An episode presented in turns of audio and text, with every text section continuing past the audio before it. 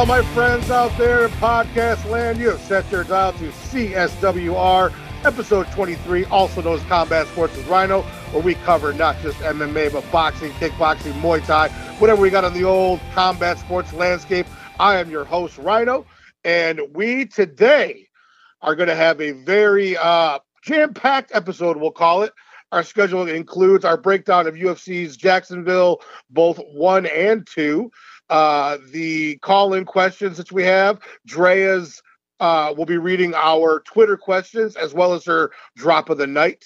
Uh, we got our interview with Strikeforce UFC Bare Knuckle Fighting Championship vet Ike Valle-Flagg. We just got a whole slew of things to get into, so let's go ahead and dive right in. So we have to get to uh, last Wednesday's. We're just going to do the main card for Jacksonville 1 for the UFC.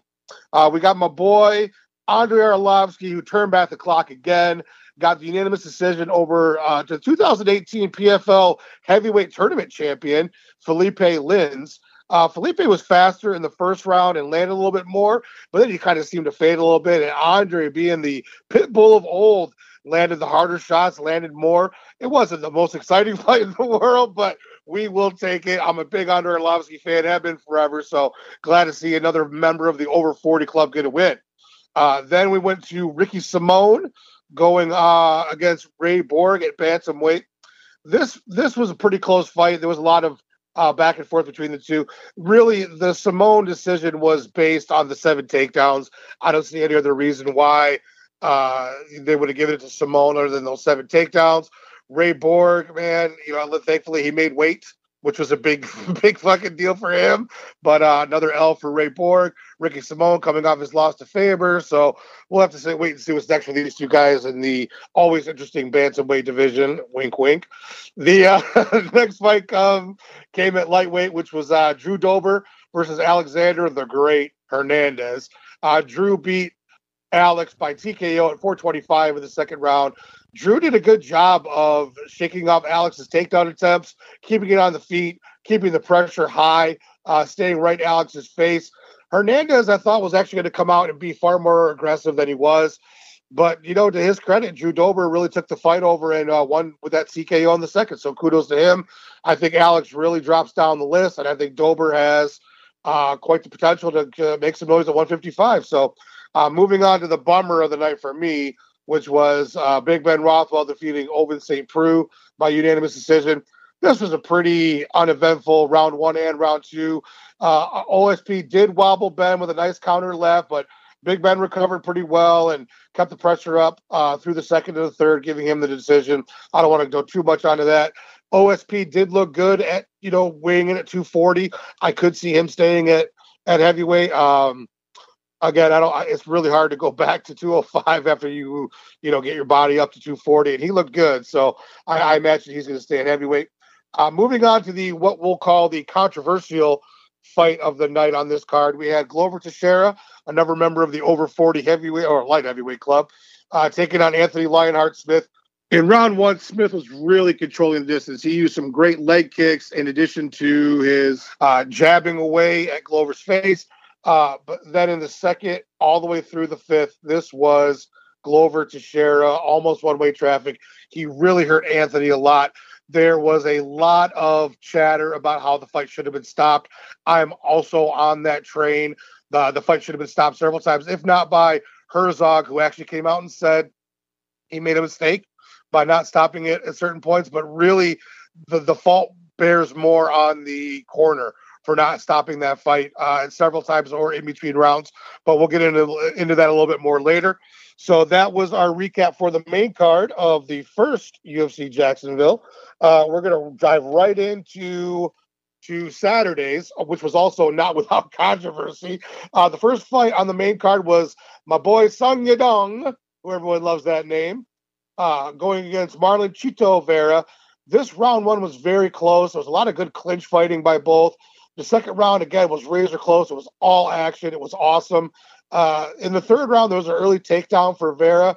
Um, again, I, I picked Song Yadong to win this, and he did get the unanimous decision. But to me, no way. I thought Marlon uh, should have taken that decision. And we'll again, we're going to revisit more of this judging uh, later on in the show. Our next fight was uh, Eryk Anders, my man, a former guest on Combat Sports with Rhino, going against Christoph Jotko. Uh, early, Anders landed the harder shots, you know what I mean? But Jotko looked just so much more technical. He was landing more of the straight shots, whereas Eryk was kind of throwing the the wide winging shots. Uh, there was he kept on trying. Eryk kept on trying to take Jotko to the fence and take him down. It never really, it never really took you know took him down. Didn't get any takedowns in that fight. In, in the third round, it seemed to be a lot more of the same. So again, I had to give the second and the third round to Jotko. He got the decision, which I believe was the right call. Uh, Eryk Anders at middleweight, he looked great. I like him at 205. I think he carries the power up there really well. Jotko's a stud, and uh, he's got a lot of he's got a really high ceiling uh, at 185. So we'll see what's next for those guys. The one that I was looking forward to very, very much was uh, our next fight with Edson Barboza dropping down to 145, dropping down to featherweight fighting the tough uh, Hawaiian Dan Ige. Uh, Barboza dropped Ige early in the first, and I thought was going to finish him. Ige showed his toughness and showed his chin off of his back, got back to it, and really brought the fight for the rest of the uh, next two rounds. Again, I had I had Barboza winning 29-28. I thought that was pretty clearly what happened. It's not what the judges said. They gave the fight split decision to Ige. Not to say that it wasn't close because it was. Ige was fucking showed a lot of heart, showed a lot of scrap, uh, really landed some nice shots as well. I just thought it was clearly Barboza two rounds to one, but who am I? I'm just a fan, right? So Dan Ige gets the split decision over Edson Barboza in his 145 debut. Edson's, that is. Uh, next, we had our strawweight fight with Angela Hill versus Claudia Gadelha. The first round, Claudia got the you know got the takedown, but didn't do much damage. And I thought literally, even though they were close in the second and the in the third, I gave Angela Hill. I thought she landed more. She looked more crisp. She was bouncing on her feet.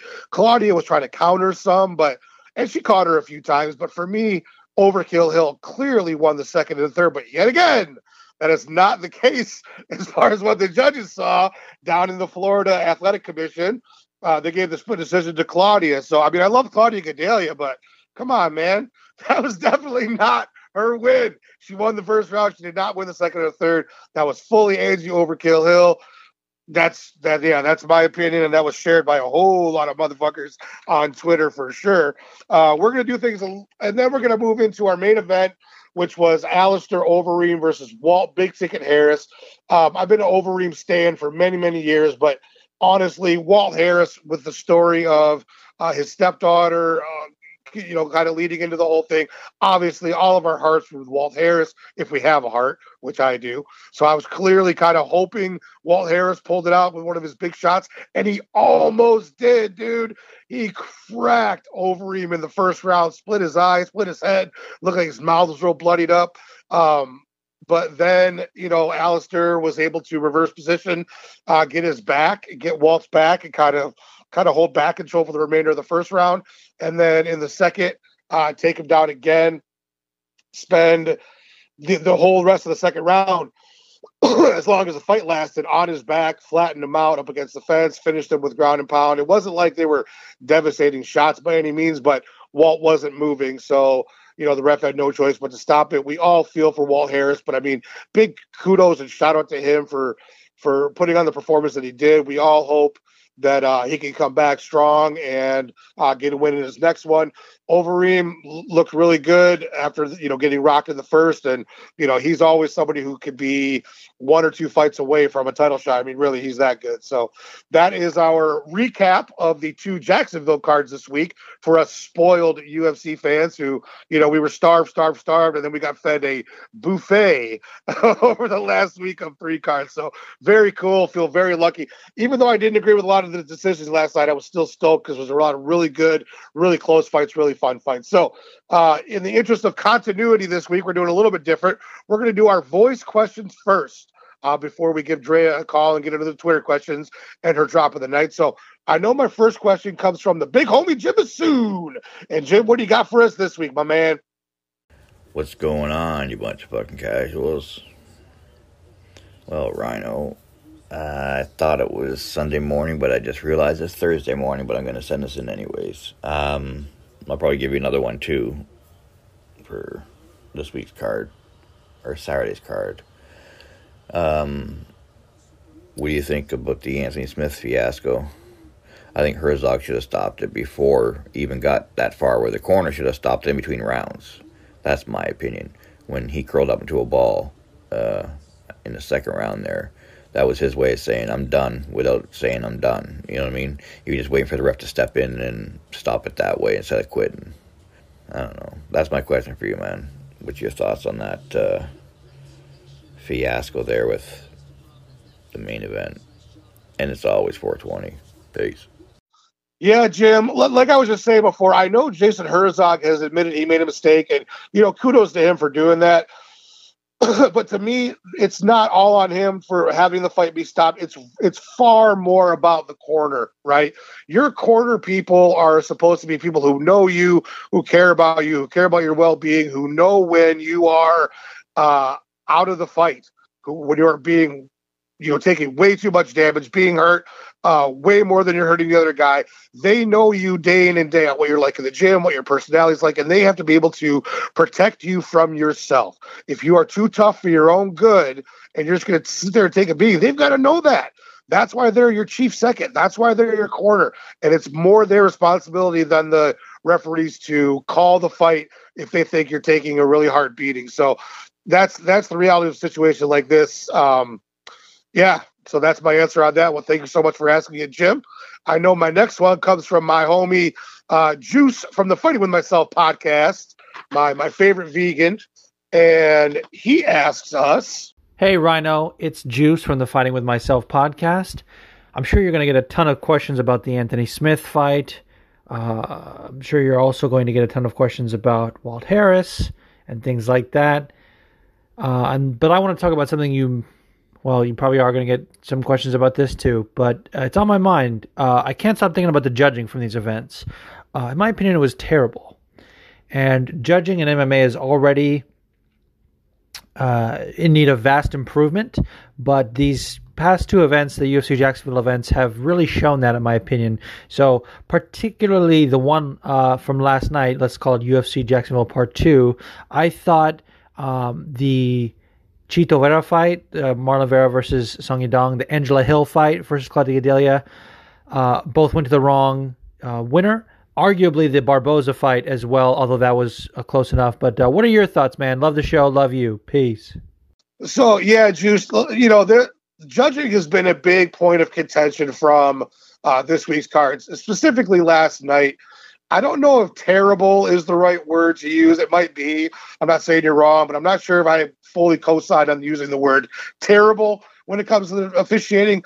I definitely, just like you, I had Chito Vera uh, beating Song Yadong two rounds to one. I also definitely had Angela Overkill Hill beating Claudia Gadelha two rounds to one. And again, I had Barboza. Uh, I had Barboza beating Ige, so I was I was not in the same opinion as the other as the judges were on those three fights. However, were these like horrible, egregious, couldn't can't believe it? Uh, I, I don't know, man. Especially the uh, Barboza Ige was was was pretty close. The other two were close, and they were really exciting, fun fights. Again, I don't know what to do to, uh, you know, undo it when that those kind of things happen. It's such a our, our, sport of MMA is so beautiful and fun and violent and crazy, and there's so much excitement and it's so badass, and I love it. And this is one of those few things that's just a constant bugaboo of what the fuck, man? you know, like so many of us saw it one way. Why didn't you guys see it this way too? I, I don't know how to undo it. I don't know how to fix it at this point. I, I've been a long proponent of having former fighters uh, go, you know, become judges. I know that could t- probably take take away some of this nonsense, but yeah, man, it's definitely a discussion worth having. So thank you so much for calling in, my man Juice. Uh, if you guys haven't already, absolutely check out the Fighting with Myself podcast. Uh, Juice sings. He he probably dances. I don't know. He smokes. He smokes the ganj before and after. I think he is so funny. He's so awesome, and he has great MMA insight. So check him out.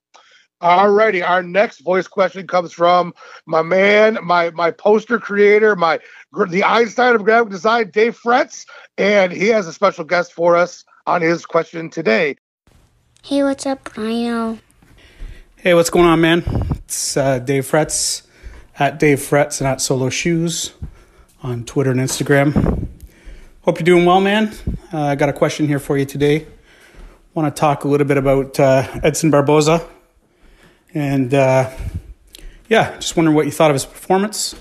Um, personally, I thought he took the fight, um, but there was a couple iffy, shaky judging fights last night.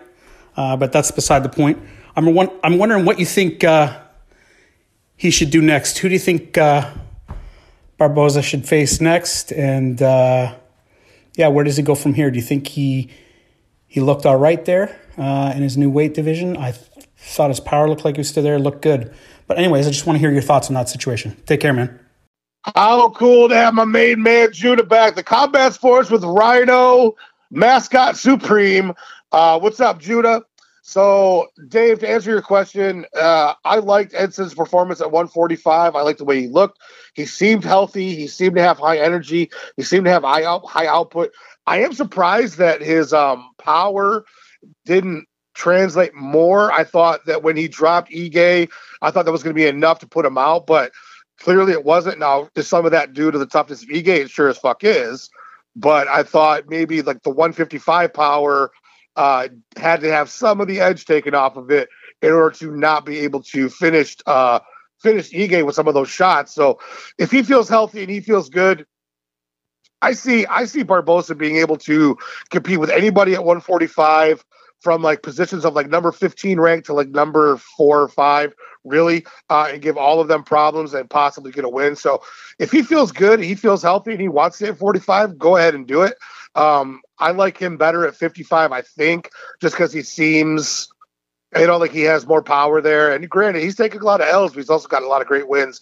And he's a scary motherfucker at 155. So, yeah, obviously we'll leave it up to him, but I liked him at 45, and I wouldn't mind seeing him there again for sure. So, if you guys haven't already checked out Dave Fretz at Dave Fretz and at Solo Shoes on Twitter and Instagram, definitely do yourself a favor and check it out. He is the Einstein of graphic design, as I call him. He is amazing graphic designer for not only shoes, but posters, t-shirts, hats, whatever you got your mind on. This guy can put the design together. Blow your mind, my man Dave Fretz. So that is going to swing us right into our Twitter questions of the day. So, Dave Reigns, why don't we give Drea a call? And now we have our segment on the Twitter questions from my dear homies of the Rhino Gang. I know our first one comes from my good friend, Phil, the MMA dude from the always entertaining Split Decision podcast. If you guys haven't already checked it out, please do with him and the Fight Geek talking all their shit. Uh, it's always a good time. So, Drea, what does Phil have for us this week, my friend? Hey, Rhino. What do you make of Sarge Eubanks in her current form? She has serious holes in her game, but I would argue that women's bantamweight has never been weaker. I think she finds her way to an eventual title fight, but no way she becomes champ. Is my prediction too kind to her? What are your thoughts? So I think Sijara Eubanks is a good fighter, dude. I think she's a B level fighter right now. Uh, keep in mind, she's only had nine pro fights. Now, you can't include the exhibitions from her season on top. So she's had nine pro fights uh, even at the age of 35, she definitely has time to improve her overall game. I say it all the time.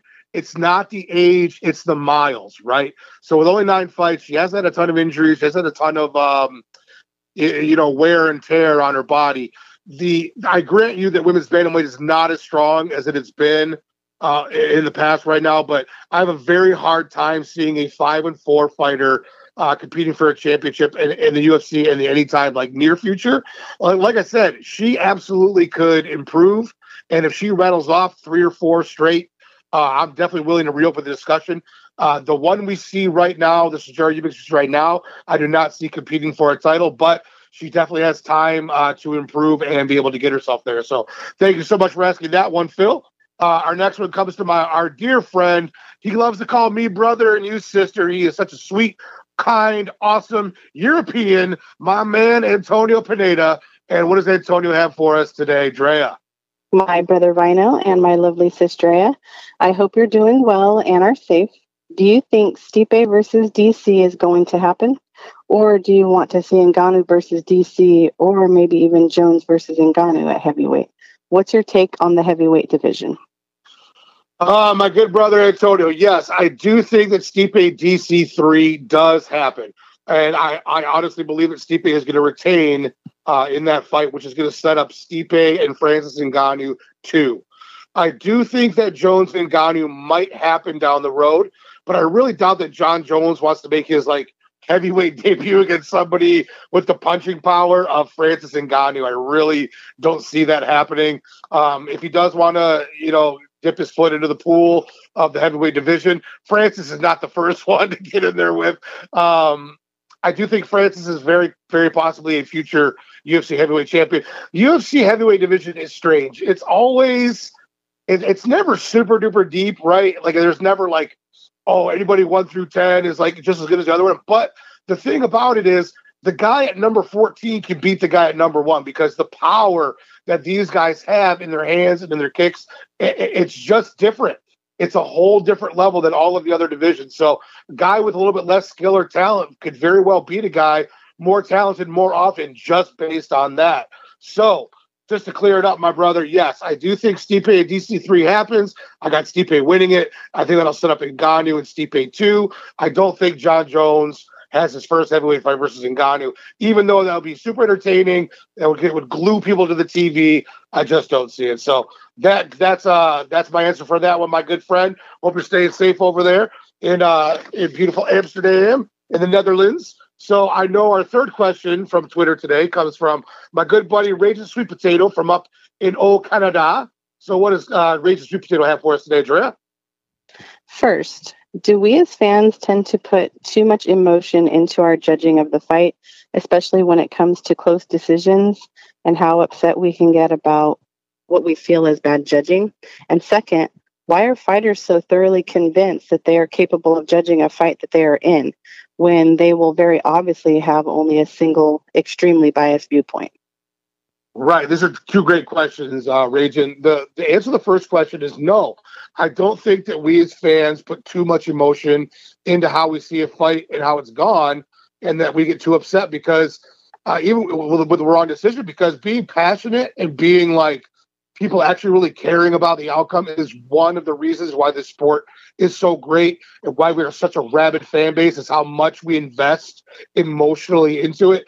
If you have blinders on where you see somebody get their ass kicked for three rounds and then you are complaining and crying that they should have won, that's a, that sounds like something that's a further personal problem than uh, just being passionate and wanting to be a fan of the fighter that you care about the most. But if it's close, and I mean close, close, and you are you know, you freak out because your favorite fighter didn't win. I think that's okay. I think it's okay to yell at the screen or say it's bullshit or to get on Twitter and be like, what the fuck? You know what I mean? I think that's perfectly acceptable and one of the cool parts about our sport. Uh, the second part of your question is a little harder to explain. But when you've been in there fighting, you really do have a sense of if things are working out in your favor or not, right? Like you know if the things that you're trying to do are happening at a pretty high rate. And you also know the opposite. You know when your opponent is getting the better of you in spots, and you know when your opponent is getting things off that you are like, fuck. You know what I mean? Like I've been in there a lot. I've been in there 21 times, and I can tell you that you know when things are going your way or when things are not going your way. Okay. So there's that aspect of it. You got to mix that with what your corner is conveying to you in between rounds. So what they're telling you, they should be being honest with you and letting you know what's working, if you're doing better than your opponent, if he's getting the better of you, what you need to change up. And then like a small sprinkle on top would be kind of how the crowd is reacting. So if you're getting the the oohs and the ahs, and you can kind of re- that kind of resonates with you when you're in there. If you're getting that mixed with what your corner is saying to you, mixed with what you're feeling like in there, you do have a pretty good sense about what's happening. So, I mean, unless you're completely, again, if you're completely lost in there and you have no idea what's going on, you have a feeling of what's going on. So, yeah, there there really is a obviously you're biased as far as you think you won, but there really is kind of a tangible way of explaining in your mind whether you think you won or whether you think your opponent won or if it's super duper razor close. So yeah, those are great questions, man. That really made me uh really made me go into the old brain there and think about things. But great question, Rage Street Potato. Thank you so much for asking it. Now, Drea, we had we had lots of options for your drop of the night because we had two cards to uh, mm-hmm. to, to draw from. What did you end up landing on for Drea's drop of the night for episode 23 of Combat Sports Rhino? well, yes, what a night of fights and shit decisions, in my opinion. But I'm here for the drops, and there were quite a few to choose from. So um, I'm actually going to go with the one that was a bit shocking for me Brown versus Baeza uh, I went into that fight thinking Brown was just going to knock his head off, and the Same. Round, you know, the first round was definitely looking that way. Um, Brown dropped Baeza against the cage, you know, with that flurry of strikes, and um, amazingly enough, Baeza was able to recover, and he actually came back and you know dominated the end of that round. And then, so early into the second round, Miguel set him up with that that leg kick and then caught him with the powerful left hook from hell that dropped Brown to the mat and and he got that KO. So my drop of the night goes to Miguel Caramel Thunder Baeza. Yeah, that's certainly a good one to, to choose from. I thought Matt Brown looked physically better than he's looked in years, dude. He looked mm-hmm. like he had mm-hmm. put on some muscle. He looked strong. Again, he dropped him, like you said, in the first round. Matt Brown has such great elbows. He's such a good inside clinch fighter. I thought that once we saw that it was the beginning of the end uh, for for the Same. kid by for the kid Baeza, but man, in that second round, he floored Matt Brown. My heart dropped a little bit, my jaw. I was pretty bummed out, but a great win. Me uh, too. for the kid to stay undefeated. So yeah, great drop of the night uh, Drea. And so, yeah, we have to take a little bit of a of a, of a hiatus on fights. They're still up in the air for the 30th. I know. I mean, I know there's still still some discussions going on whether we'll get a uh, card on the 30th, but if not, we'll be back on the 6th. And uh, but we'll definitely still have you on next week to give us another drop of the night. All right. Thanks for having me again, and I'll see you next week. And now, ladies and gentlemen, the latest fighter to go 10 rounds with Rhino, a personal favorite, Ike Valle-Flagg out of New Mexico, but originally from my neck of the woods in Michigan. What a great interview. Check it out. Ladies and gentlemen of CSWR, we have got ourselves quite the treat today. My guest going 10 rounds with Rhino is none other than the veteran of Titan FC, King of the Cage, Strikeforce, the UFC, and now the Bare Knuckle Fighting Championships, originally from the great state of Michigan, now residing in beautiful New Mexico. My man Ike Valle-Flagg, how are you today, sir? Good, man. How are you doing? Oh, we were doing right as rain. It's uh, it's been really nice in Michigan for the past few days, and just like Michigan style, it is now cold and dreary. And here we have some snow coming on the way. So, yep, typical yeah. stuff around here, as you'll remember. Yeah, and that's why I moved away from that state because fuck that. You didn't make a good decision. Yeah. This is not a place to be. Uh, I man, like, like I like to do with my guests. Round one is really I love hearing the back how you got into MMA. Um. Well, all right. So how I got into MMA, I uh, kind of just uh, I had a good friend who was doing some jiu-jitsu and I was kind of a knucklehead growing up and and uh, I well I'd seen some UFCs some of the early UFCs and I had a buddy who was into jiu-jitsu up in Santa Fe and uh, and he would come home and kind of kick my ass we were living together at the time and and uh, and so I started training with uh, him and Alberto Crane and a guy named Arlen Sanford uh, doing some fighting stuff and just kind of kind of took off from there. Uh, I actually originally before MMA I did uh, that the stick fighting with the Dog Brothers, and then that's kind of what. Oh wow. MMA. So. Okay. That's very cool. I remember Alberto Crane in the UFC. I remember him fighting Huerta and a couple other guys in the UFC. I definitely remember Alberto. Um, yeah. That's cool. I didn't know there was. A, I didn't know there was a connection there. That's awesome. Uh, yeah, what was... prompted the move? Go ahead. Oh no, go ahead. You go. Oh no, I was just gonna say, uh, what what prompted the move from uh, my beautiful yet whole, cold, both of our home state of Michigan. What prompted the move from uh, from here to to beautiful New Mexico? Uh, honestly, it was uh, I, I, you know I was 20 years old and I was uh, sick of I'd been in New Me- or in Michigan my whole life and uh, I got kind of sick of it there and and uh, I had some buddies that lived in the mountains up here, so I thought I'd come out here with uh, and and live in the mountains for a little bit and just kind of stuck.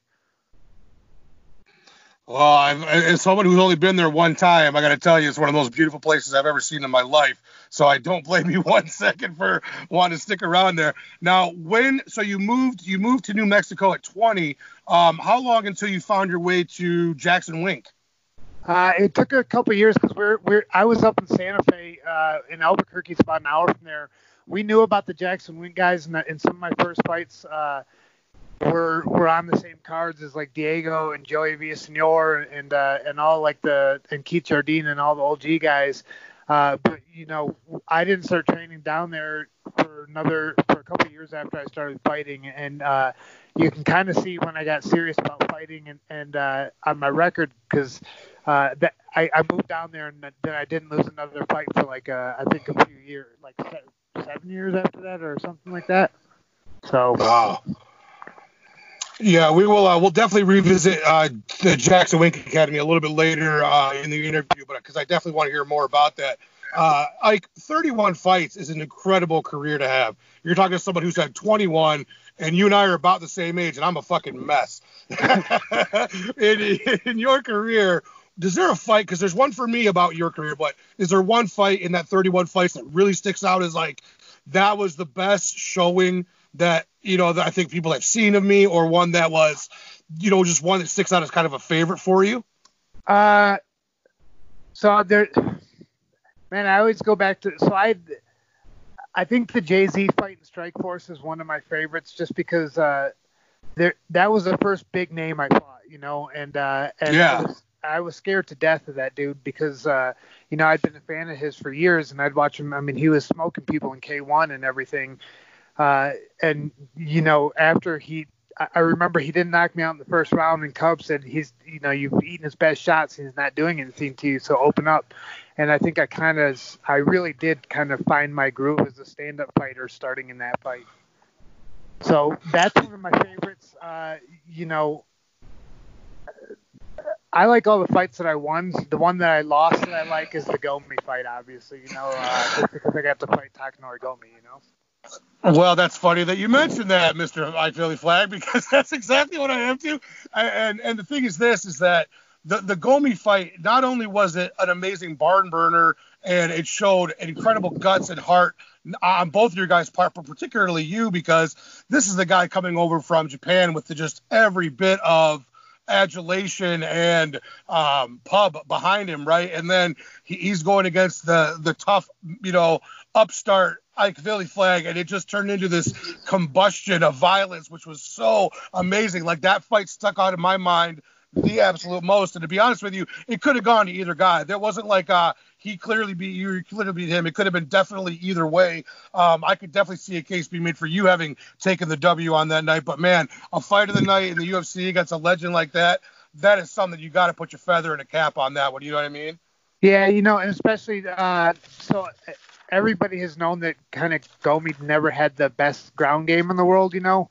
Right. Uh, and Clay exposed that, and and my whole thing was I'm going to stand in the pocket and throw with Gomi. You know, that was what I wanted to do. Uh, you know, and and that's kind of I wish I would have been a little bit better on that night. There was some stuff going on with me that uh that made it so I wasn't the the greatest fighter that night, but uh you know, I, I felt like I did a number to his body and he did a number to my head and, and hats off to him for getting the victory. But, you know, it was a fun fight either way. And it's cool because I got to sit there and trade punches with Gomi, you know? Oh, I can't, dude, I can't even imagine. I mean, and, and to put on such a good showing for yourself against someone of his stature was just unbelievable. So again, when, when you and I first got linked up and started talking a little while ago, that was, that's like the quintessential Ike Valle-Flagg fight for me that sticks out in my head. You know, I've seen them all, but that was the one that kind of just, you know, that was kind of the first my introduction to being like, holy shit, what a fucking fighter this guy is. Um, so I, our audience definitely does not know is that you and I were about the same age. Uh, yeah. We grew up 45 minutes. We grew up 45 minutes from each other. Um, I went to Eastern Michigan University, uh, where your dad was actually a psych professor. One of the houses I lived at in college was right down the road from where you went to high school. So you and I both have a you know a big Ann Arbor Ypsilanti area connection. What are some of the things are, that you miss about Ann Arbor? Uh, you know, the, one of the big things that I something I texted you right away about was Blimpy Burger back in the day. Uh, yes. The, I mean, it's it's the best burger in the world, and and uh, and it's I, I haven't been back in years, you know, but uh, but Blimpy Burger and uh, and obviously going to you know going to Michigan games in the Big House and and uh, you know, there's a lot about Michigan I love, and a lot about Ann Arbor that I love. You know. Uh, yeah. I mean, it's it's hard to.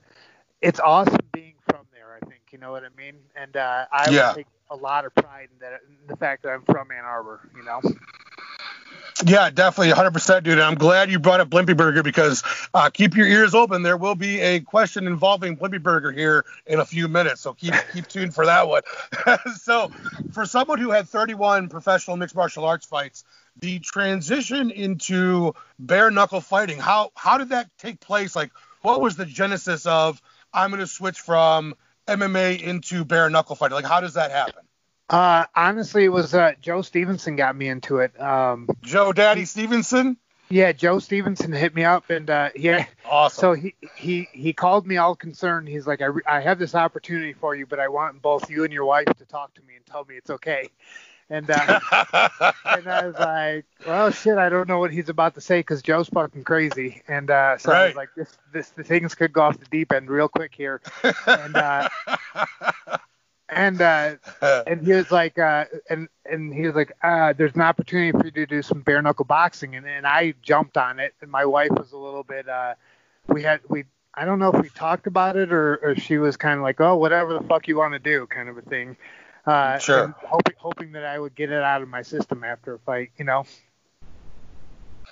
But that is, uh, yeah. So I, I was wondering what, how, you know, how you make that, uh, that jump or that transition. So it literally just turned into uh, a mutual friend of yours got the word from somebody in the organization. He passed it on to you, and then here we are now. That's yeah. crazy, but that's the, that's how the fight game works, people. I'm telling you, it's strange but true. Yeah, um, Joe Joe actually hooked me up with my first fight in Strikeforce too. He was offering me uh, offering me up to Sean Shelby doing sexual favors for for, uh, for getting in the Strikeforce. Again, Joe Joe is the craziest fucker I've ever met, and I, I love him for it. You know. Dude, anybody who can who can take the cut on the face that he had against BJ Penn and keep fighting with that kind of ferocity, um, my God, you know he's got to have some crazy in there because what a son of a bitch animal that was to put on that kind of performance. So I can totally see what you're saying on that. Uh, so I, I've been a pro fighter for a long time. I've had a lot of pro fights. Um, uh, but see, with boxing, we're we fight with, with, heavyweights. We fight with 10 ounce gloves, right? So as someone who fights with 10 ounce gloves, I've always wondered what it was like to fight with four ounce gloves. Fortunately, I've heard from enough MMA fighters through the years what it's kind of like to fight with four ounce gloves. What I have never gotten the uh, the person to person explanation of what is it like to fight bare knuckles. I mean, we've all been in a few fist fights, but those usually are 15, 20 seconds of whirling dervish, not a prolonged fight of being bare knuckles. So can you kind of walk me through what that's kind of like to be in there with bare knuckles, my man? Uh, it's scary.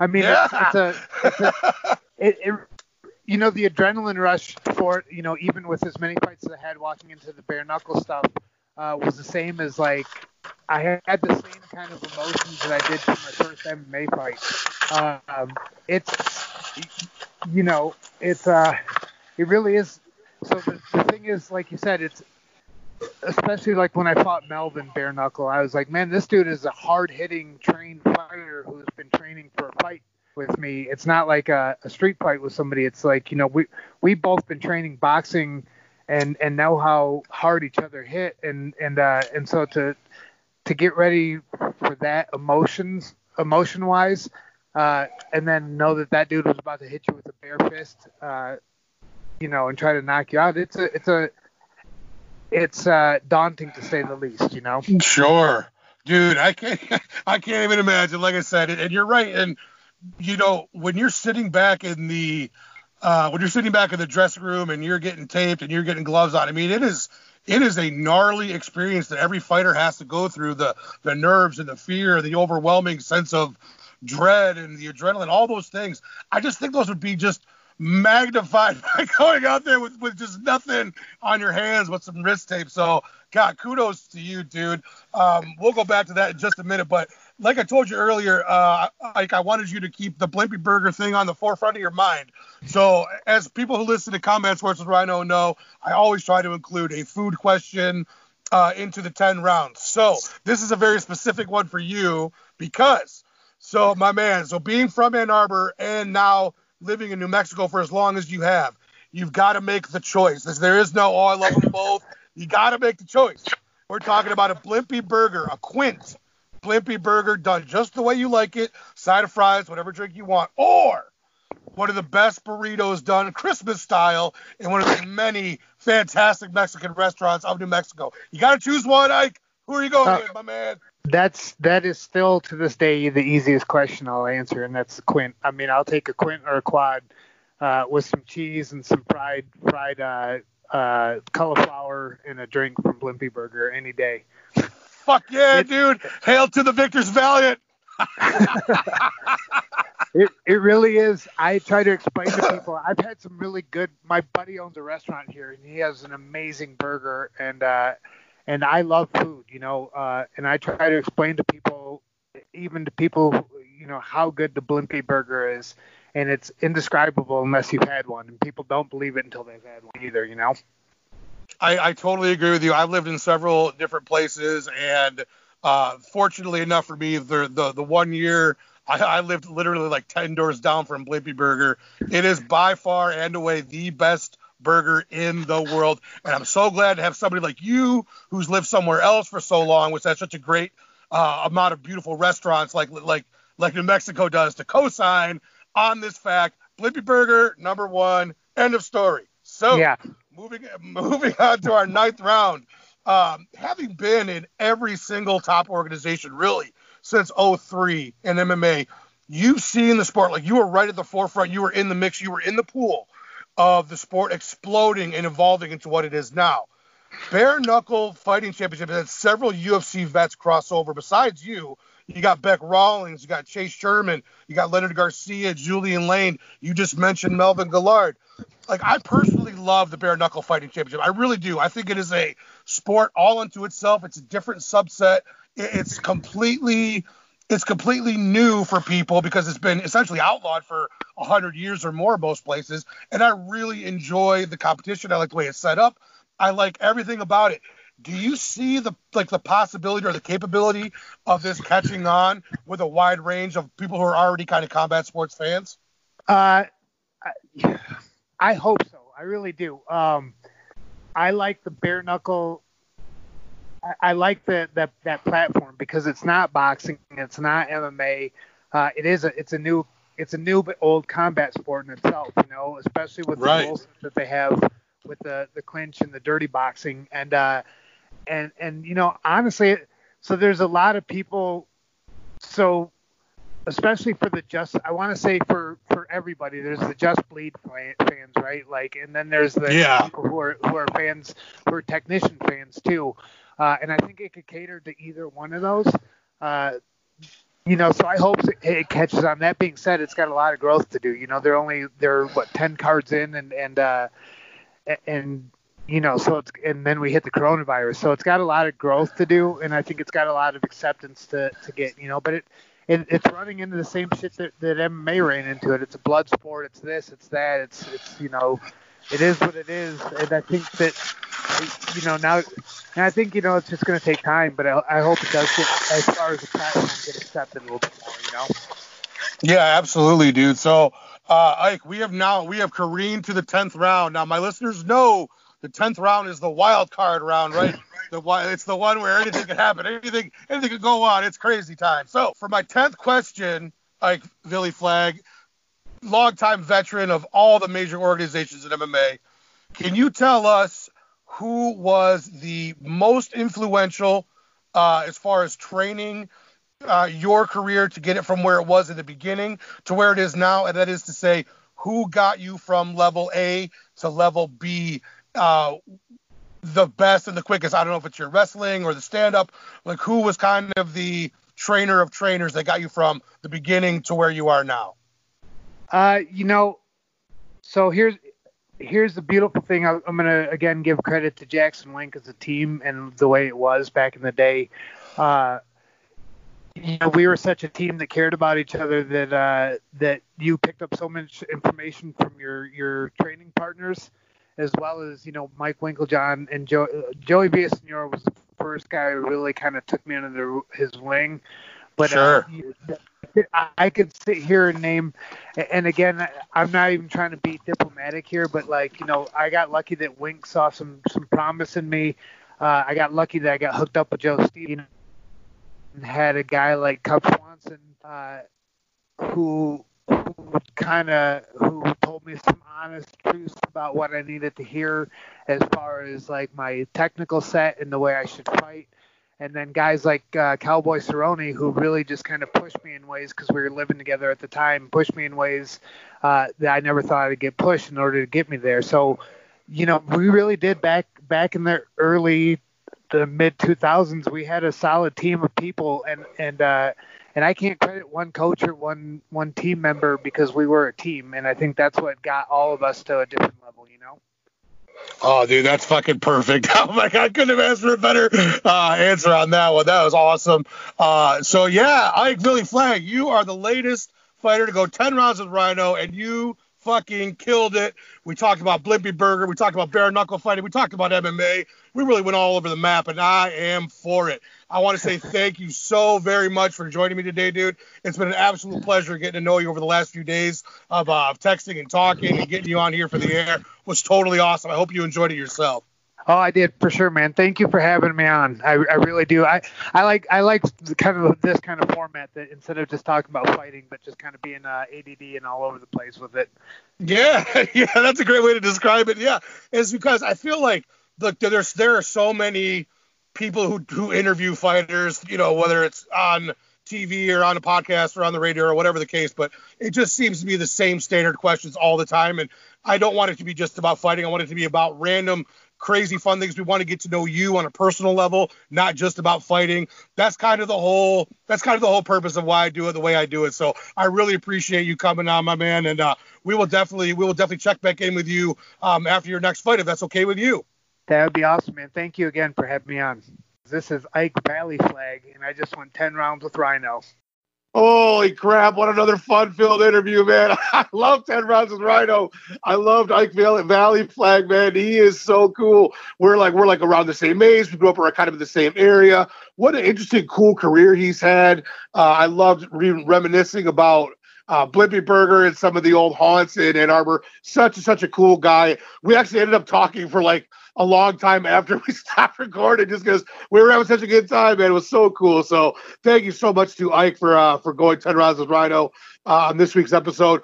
Now, as I love to say every week, folks, we are careening to the end of our show. I got to give my shout outs to Jim Assoon, Juice, Dave Fretz, Phil, Antonio, and Raise a Sweet Potato for asking questions this week. Of course, to my guest, Ike Valle-Flagg, to Drea for her Twitter question reading, and Drea's drop of the night.